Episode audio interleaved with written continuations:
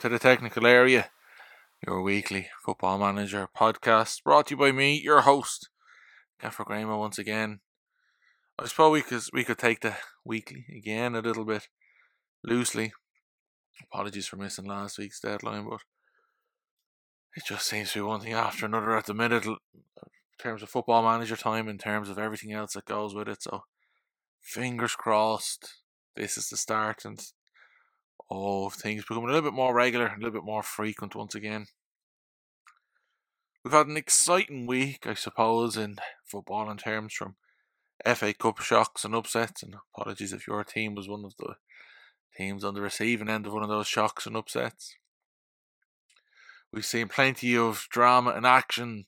The African Cup of Nations, the South American qualifiers, the Football League, leagues all across Europe, you name it, there's been plenty of action. And of course, last Monday, bringing the drama of the transfer deadline day, all that last minute hustle and bustle and drama, it just has us hooked, especially in those beautiful yellow and black colours that we can see now in Football Manager 2022. Last week's episode six got a little bit heavy, I suppose, when we were talking about inverted wing backs and the like. So I thought I'd get a little bit lighter this week and touch base on something that I suppose is up there in terms of something I'm passionate about, a little bit even more passionate than uh, Liverpool, and that is um, talking about goalkeepers.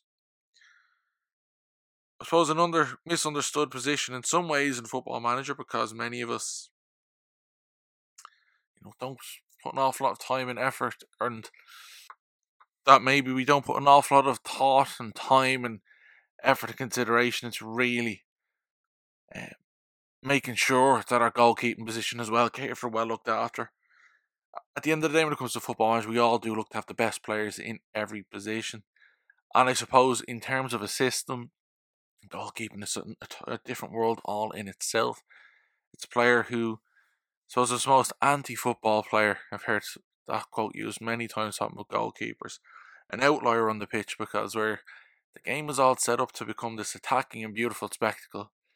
For many, the goalkeeper is the one who tries to stop goals happening.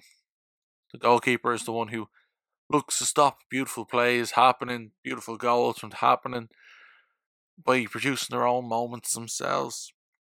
So, whilst many might still see the goalkeeper as the last pick on a team, the one who, you know, the one left over, the, the certain kid that we were all growing up was put in goal, we all have those memories that when we look now at a goalkeeper, we can really begin to appreciate and value the importance of building your team from someone very solid and very, very capable at the back. Because every system we have can be built on this. So, one of the big things I suppose I want to get started and talk about is the position itself. Because when we talk about goalkeepers now and we talk about build and play from the back, it often does begin with the goalkeeper because the responsibilities of the players who play this position have changed much in the way I suppose we talked about fullbacks last week. Biggest change, I suppose, to the goalkeeping in recent times has been the change to the back pass law after Italia 90, a very, very drab World Cup, World Cup where the back pass rule was used by many, including Ireland, to great effect. But it did dull the spectacle. So the isolation of goalkeepers, the way they were, they were supposed looked at in build up play, the way they're involved in the game, has changed from into this more involved player post 1990s. We've seen a steady growth in the role as distribution has become more and more important. The shorter distribution to build up a more possession based approach, especially in recent times, and the fact that the goal kick rule has changed. So that when goal kick is taken from that six yard box, we can now mm. see players inside the box as well. That real, real change in recent years. Really just embracing how football itself has changed and how the goalkeeping position and the role itself has changed, how football itself has evolved around building from this position. Because what we really have seen in many cases and in most clubs, in most philosophies, in most countries now, is a decline of the standard goalkeeper and the rise of the sweeper keeper. We're now seeing a rise of the player who is capable of playing with his feet as comfortably as a player who is outfield while also having the unique skill set, I suppose, that goes with being someone that needs to play in goal, who does play in goal. A little bit of reading and research, of course, was done ahead of this podcast this week. So if you want to get the check out the links below. You'll find more information, and of course, credit to these people, credit to these sources for producing such wonderful pieces. If you look at passionforfm.com, they have a great piece on what makes a great goalkeeper. And in Football Manager, we look at certain attributes. There are the basics like handling and reflexes, positioning, and agility, because all of these combine to make a basic goalkeeper, a basic shot stopper. And then once we move past that, we then go into looking at different areas of the game, different ways the goalkeeper can become involved. In a set piece situation, we want a goalkeeper who has good communication and command of area, a goalkeeper whose aerial ability is quite strong, and a tendency to punch. Now, as the modern game has evolved, goalkeepers do tend to punch, especially when you begin to look to more continental goalkeepers that have developed in line, I suppose, with the uh, engineering changes of the of footballs. So what we've seen is a tendency to punch. For anyone who does play in the English game, you know, anyone who's any of us who've grown up playing the, the British style of football, handling, I suppose, and a tendency to punch, we're seeing as two opposite things. We've always wanted the goalkeeper to come and claim the ball and hold it, to come and catch that cross. It's interesting to see that you know, countries like Ireland right now, countries like America traditionally as well, there's been a great standard of goalkeeper produced from these countries. And I suppose when you factor in what the national sports are in these countries, in Ireland we have the Gaelic Games, in America there's baseball, basketball, American football. There's a lot of hand-eye coordination involved. Players being taught to catch. So the fact that exposition to these um, sports alongside, I suppose you could say, in the British sense, cricket, rugby, even to a, to a certain extent. But the fact we've seen we are exposed to these sports from a young age, that I suppose it does bring about a, a characteristic of goalkeepers from these countries that their handling does tend to be a little bit more in uh, in focus and you know pushed towards holding the ball rather than a tendency to punch But when it comes to football manager, we do want to look at that tendency to punch as well.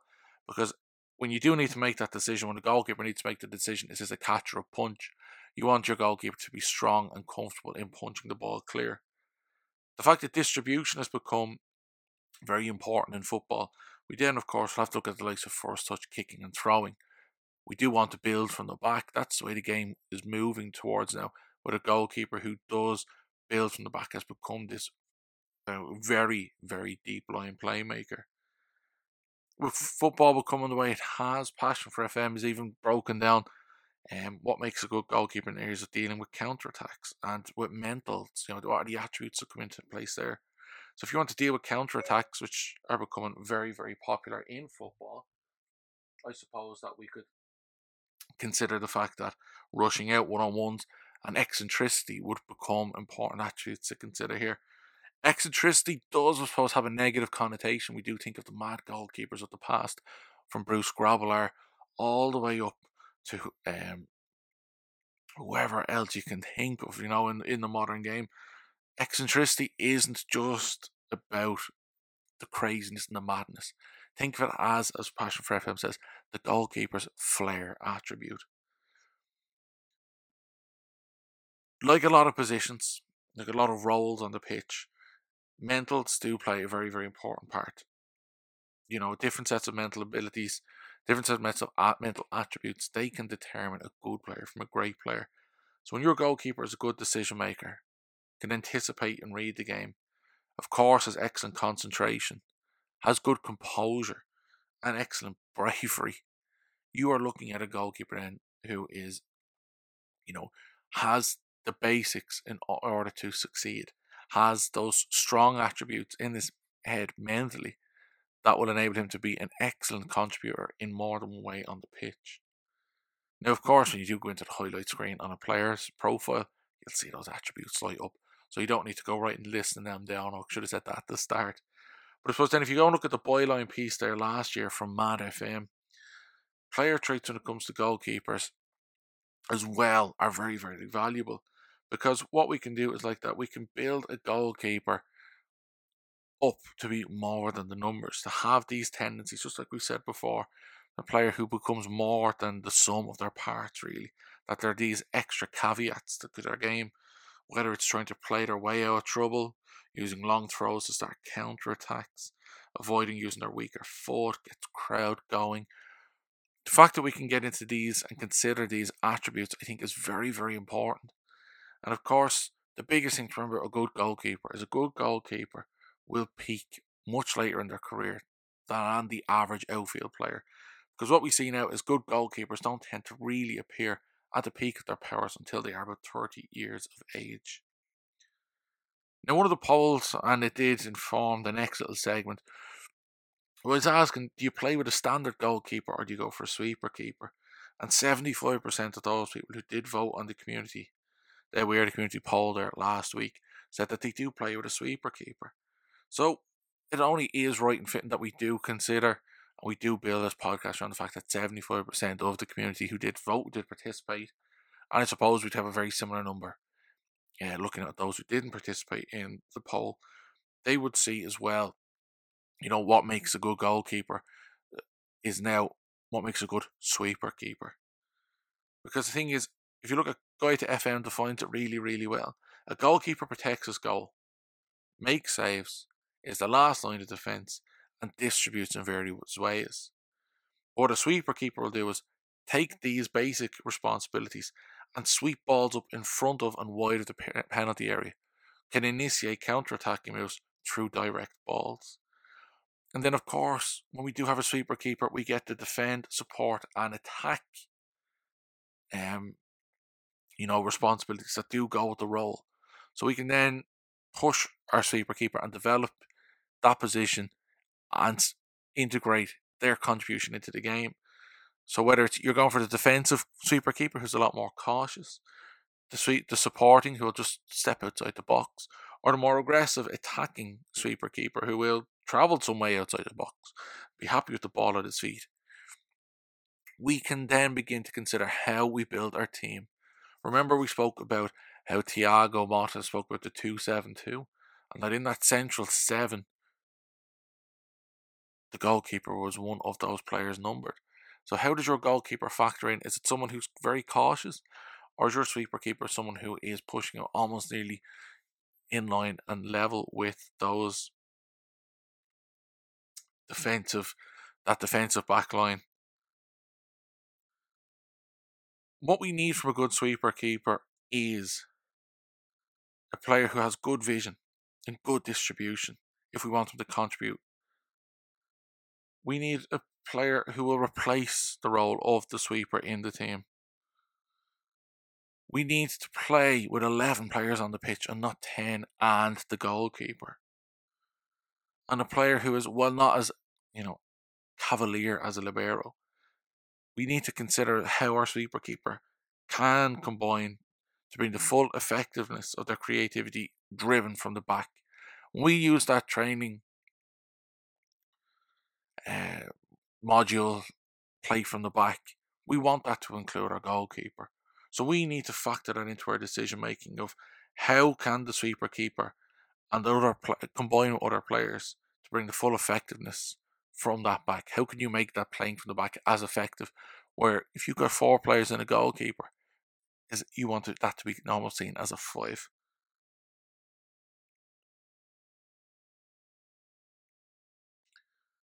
There's a great piece as well on the byline, and it's talking about stacking goalkeepers. Again, more from Mad FM here. But it, in my perspective, it's essential to have at least three goalkeepers in your first team squad. Your first choice goalkeeper, who's in the prime of his powers, a hot prospect who will also fill in as the reserve and third choice goalkeeper, and the senior pro who will again be the reserve or backup goalkeeper, depending on how you use the hot prospect what I tend to do is I make the third choice available for the under 23s or the B team and create a mentoring group just for goalkeepers that also factors in some of the ones in the youth setup as well. Do you want a penalty save saving expert goalkeeper as well on your ranks? But if you're going to have to find one, check their decisions, anticipation, and composure. That's a great little piece of advice because, of course, while there is no penalty saving attribute, considering the decision making of a goalkeeper, their ability to anticipate, and their composure in these high pressure situations, we want a keeper who is like Egypt had for much of the African Cup of Nations, saving eight penalties. We want a goalkeeper who can make a difference and get us through those tricky games. The thing as well is, while you may not have this in your contract when you set up your uh, goalkeeping little system, defining a stable playing time pathway needs to be something you have established yourself, whether you've written it down on a notebook, a piece of paper, or you keep it in your head because we need to give young keepers plenty of opportunity to get great game time. Now, one of the suppose biggest and most um, important factors we need to consider is how do goalkeepers come into our squad? When you look at the community, I asked, you know, the community's interactions with this poll. I asked, what's the priority when it comes to goalkeepers? Is it to sign and develop them, or sign them just at their prime. And it was a very, very tight vote, but 60% of all voters said that they like to sign and develop goalkeepers, while 40% like to sign them at their prime. I suppose that does reflect how goalkeeping really is. Because, like that, with many other positions, many clubs, their philosophy would be to buy, be to sign players and develop them. Others might be just to bring them in at their prime and then keep moving them on there are plenty of articles out there to talk about the goalkeeping skill, the ability to develop goalkeepers, and all of these are listed down below. I have to say, as someone who, you know, spent most of my amateur playing career, Sunday League, whatever it was, whatever, all that from all, Sunday League to schoolboy level, all that stuff. As a goalkeeper, I was very fortunate. I was very stable for most of the time, but when things started to get choppy and changey with clubs and managers, I, it was just then I lost my way. That you see, many managers have a goalkeeper they want to bring in with them when they become the manager of a club. And then when you are a goalkeeper without a club, it's very hard to find a club because many clubs have that stable person they can call on at all times. And when it comes to football manager, that's me. I tend to go in, give it a period of time, and then say, make the decisions myself. Say, you know what, I'm going to bring in my own man. Some of the decisions, I suppose, could be seen as controversial. Others could be seen as, you know, understandable. In Football Manager 20, when I took over at Rennes, I dumped Edward Mendy after eight games, eight or so games, and I brought in my own goalkeeper, selling uh, Edouard Mendy to Montpellier and signing Alexander Schwolow, who is now the goalkeeper for Hertha Berlin in real life, I suppose you could say, you know, you could definitely side and say, well, I made the wrong decision there. But in that game, it was the best decision I made because of the standard season Schwolow have for me. When I left Rennes and went to Bayern, not long after taking the Bayern job, Manuel Neuer retired, and I had to go and sign my own goalkeeper. And I went out and splashed, I think it was nearly 50 million pounds or 50 million euros on Wuilker Fariñez that favourite football manager goalkeeper we all love to sign. And then when I moved, when I moved on from Bayern and went to Juventus, again I brought in my own goalkeeper, a new gen from Brazil, Rafa Castro. And since that point in time, it seems to be something I've done all the way through. At Utrecht right now, I'm in a very, very interesting place because I don't know who my first choice keeper is. I've sold the guy in the number one because I wasn't convinced by his performances. I dropped him two thirds of the way through the previous season, Maarten Paes, and I'm now left with three goalkeepers, and I'm not sure which of them is the number one. Is it the backup from last year, Eric Oelschlägel? Is it the young guy, Fabian de Keijzer? Or do I go with my experienced new signing, uh, Michael Langer? I'm in an interesting place here. But I suppose we can all be hard on goalkeepers. But the, the best thing we could do is sign and develop. Because if we sign and develop, we give ourselves the best chance to have a goalkeeper come through our ranks in the image we want. When you are considering that approach, the best thing I suppose we could do is we all want to develop a balanced goalkeeper. because we want a goalkeeper who's an all rounder, someone who can give us the best chance to be effective in all phases of the game, whether we're in possession or out of possession. A goalkeeper who can command his area in the air and be equally as good when it comes to shot stopping. And while every goalkeeper will have their strengths, and these are something to be celebrated and reinforced, we need to develop the rest to make sure that the man at the very back of our defensive line, the last line of defense, is the best player for the job, who we know can tr- we can trust in every situation. And while culturally different nations have different expectations of goalkeepers, we do have to consider where we are in the game and what different strengths these nations, these cultures can often bring. The best thing I suppose we could do in the in the in building this school of goalkeeping is to recruit the highest standard of coaches possible. Not goes without saying. Look at your, the the coach's discipline, motivation, and working with youngsters before switching to check for those goalkeeper specific attributes. Those different goalkeeping um, coaching attributes do have different connotations of what they get involved with. For example, handling, we'll talk about ball handling, area reach, command of area, and communication. So it's very important to try and find goalkeepers with different strengths across those three key areas. We want different intensities and priorities for the goalkeepers who start versus the rest. We want to make sure that the goalkeepers who are not playing regularly are being exposed to a more intense training period so that when we are in a position to call upon them, we can. Because, like that, we have the preparation done behind the scenes. You see, goalkeeping is a separate game. So, having an infrastructure in place to develop goalkeepers in your mould will help build up an identity at your club and how they can contribute to the rest of the team. Invest in your facilities, invest in recruiting, and invest in other infrastructure at youth level as well. And then, of course, with scouts, get your scouts out there looking for the best as well. When it comes to the training of for the team and the schedule, the goalkeeper category has four different um, modules distribution, shot stopping, handling, and one on ones. However, when you look at team training, Goalkeeping can often be a secondary or tertiary focus. For example, attacking wings will train your goalkeeper's command of area, their aerial reach, their agility and bravery. And then when it comes to individual training, we want to look to train weaknesses, develop traits, and like I said already, develop the all rounder. When you are looking to negotiate a contract for a goalkeeper, they often do get less. I think I heard recently that David De Gea is quite, it's only on a hundred thousand or so a week, which, although many seem seem as an awful lot of money, when you compare to his influence and impact on Manchester United's performances this season compared to players who are earning three, four, five times, six times maybe what he is, what he is, I think De Gea is, you could argue is criminally underpaid for his output. So when you are deve- looking to offer your goalkeeper a contract, if goal bonuses for a striker would mean more goals, can clean sheet bonuses help motivate your goalkeeper to, you know, up the ante that extra level? Well, although goalkeeper and gloves do need to be kind of kept moist in order to preserve their longevity and increase their performances, greasing the palms of those keepers is a good thing too.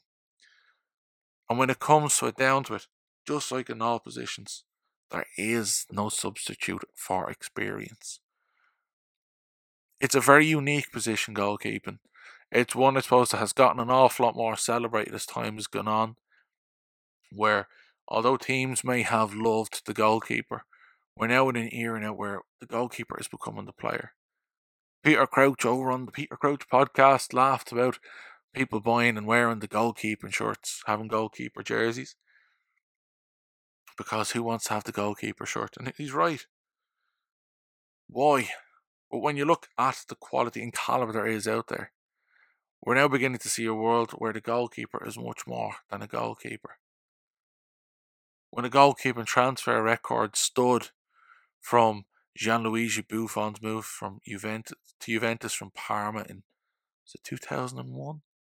All the way up to 2018 when Liverpool and subsequently Chelsea smashed the records by signing Alisson and Kepa respectively.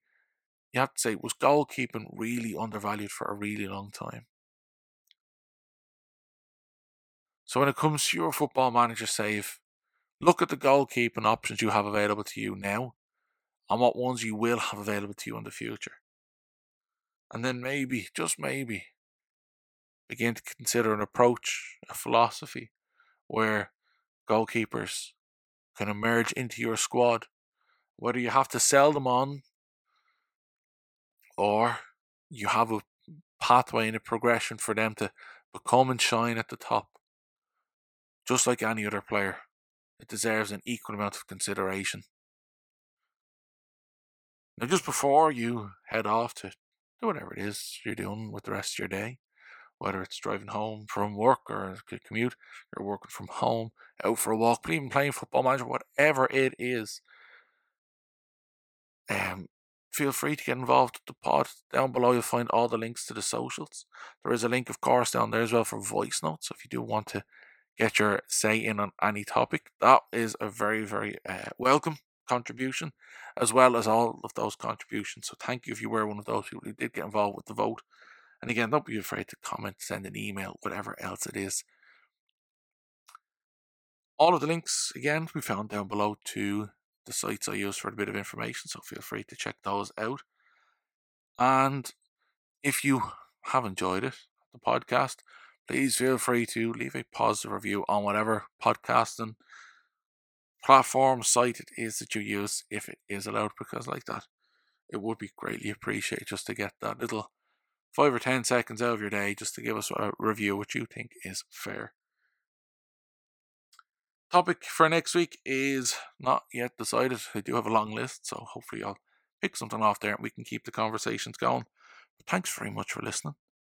Stay safe, and I will talk to you again soon. Bye now.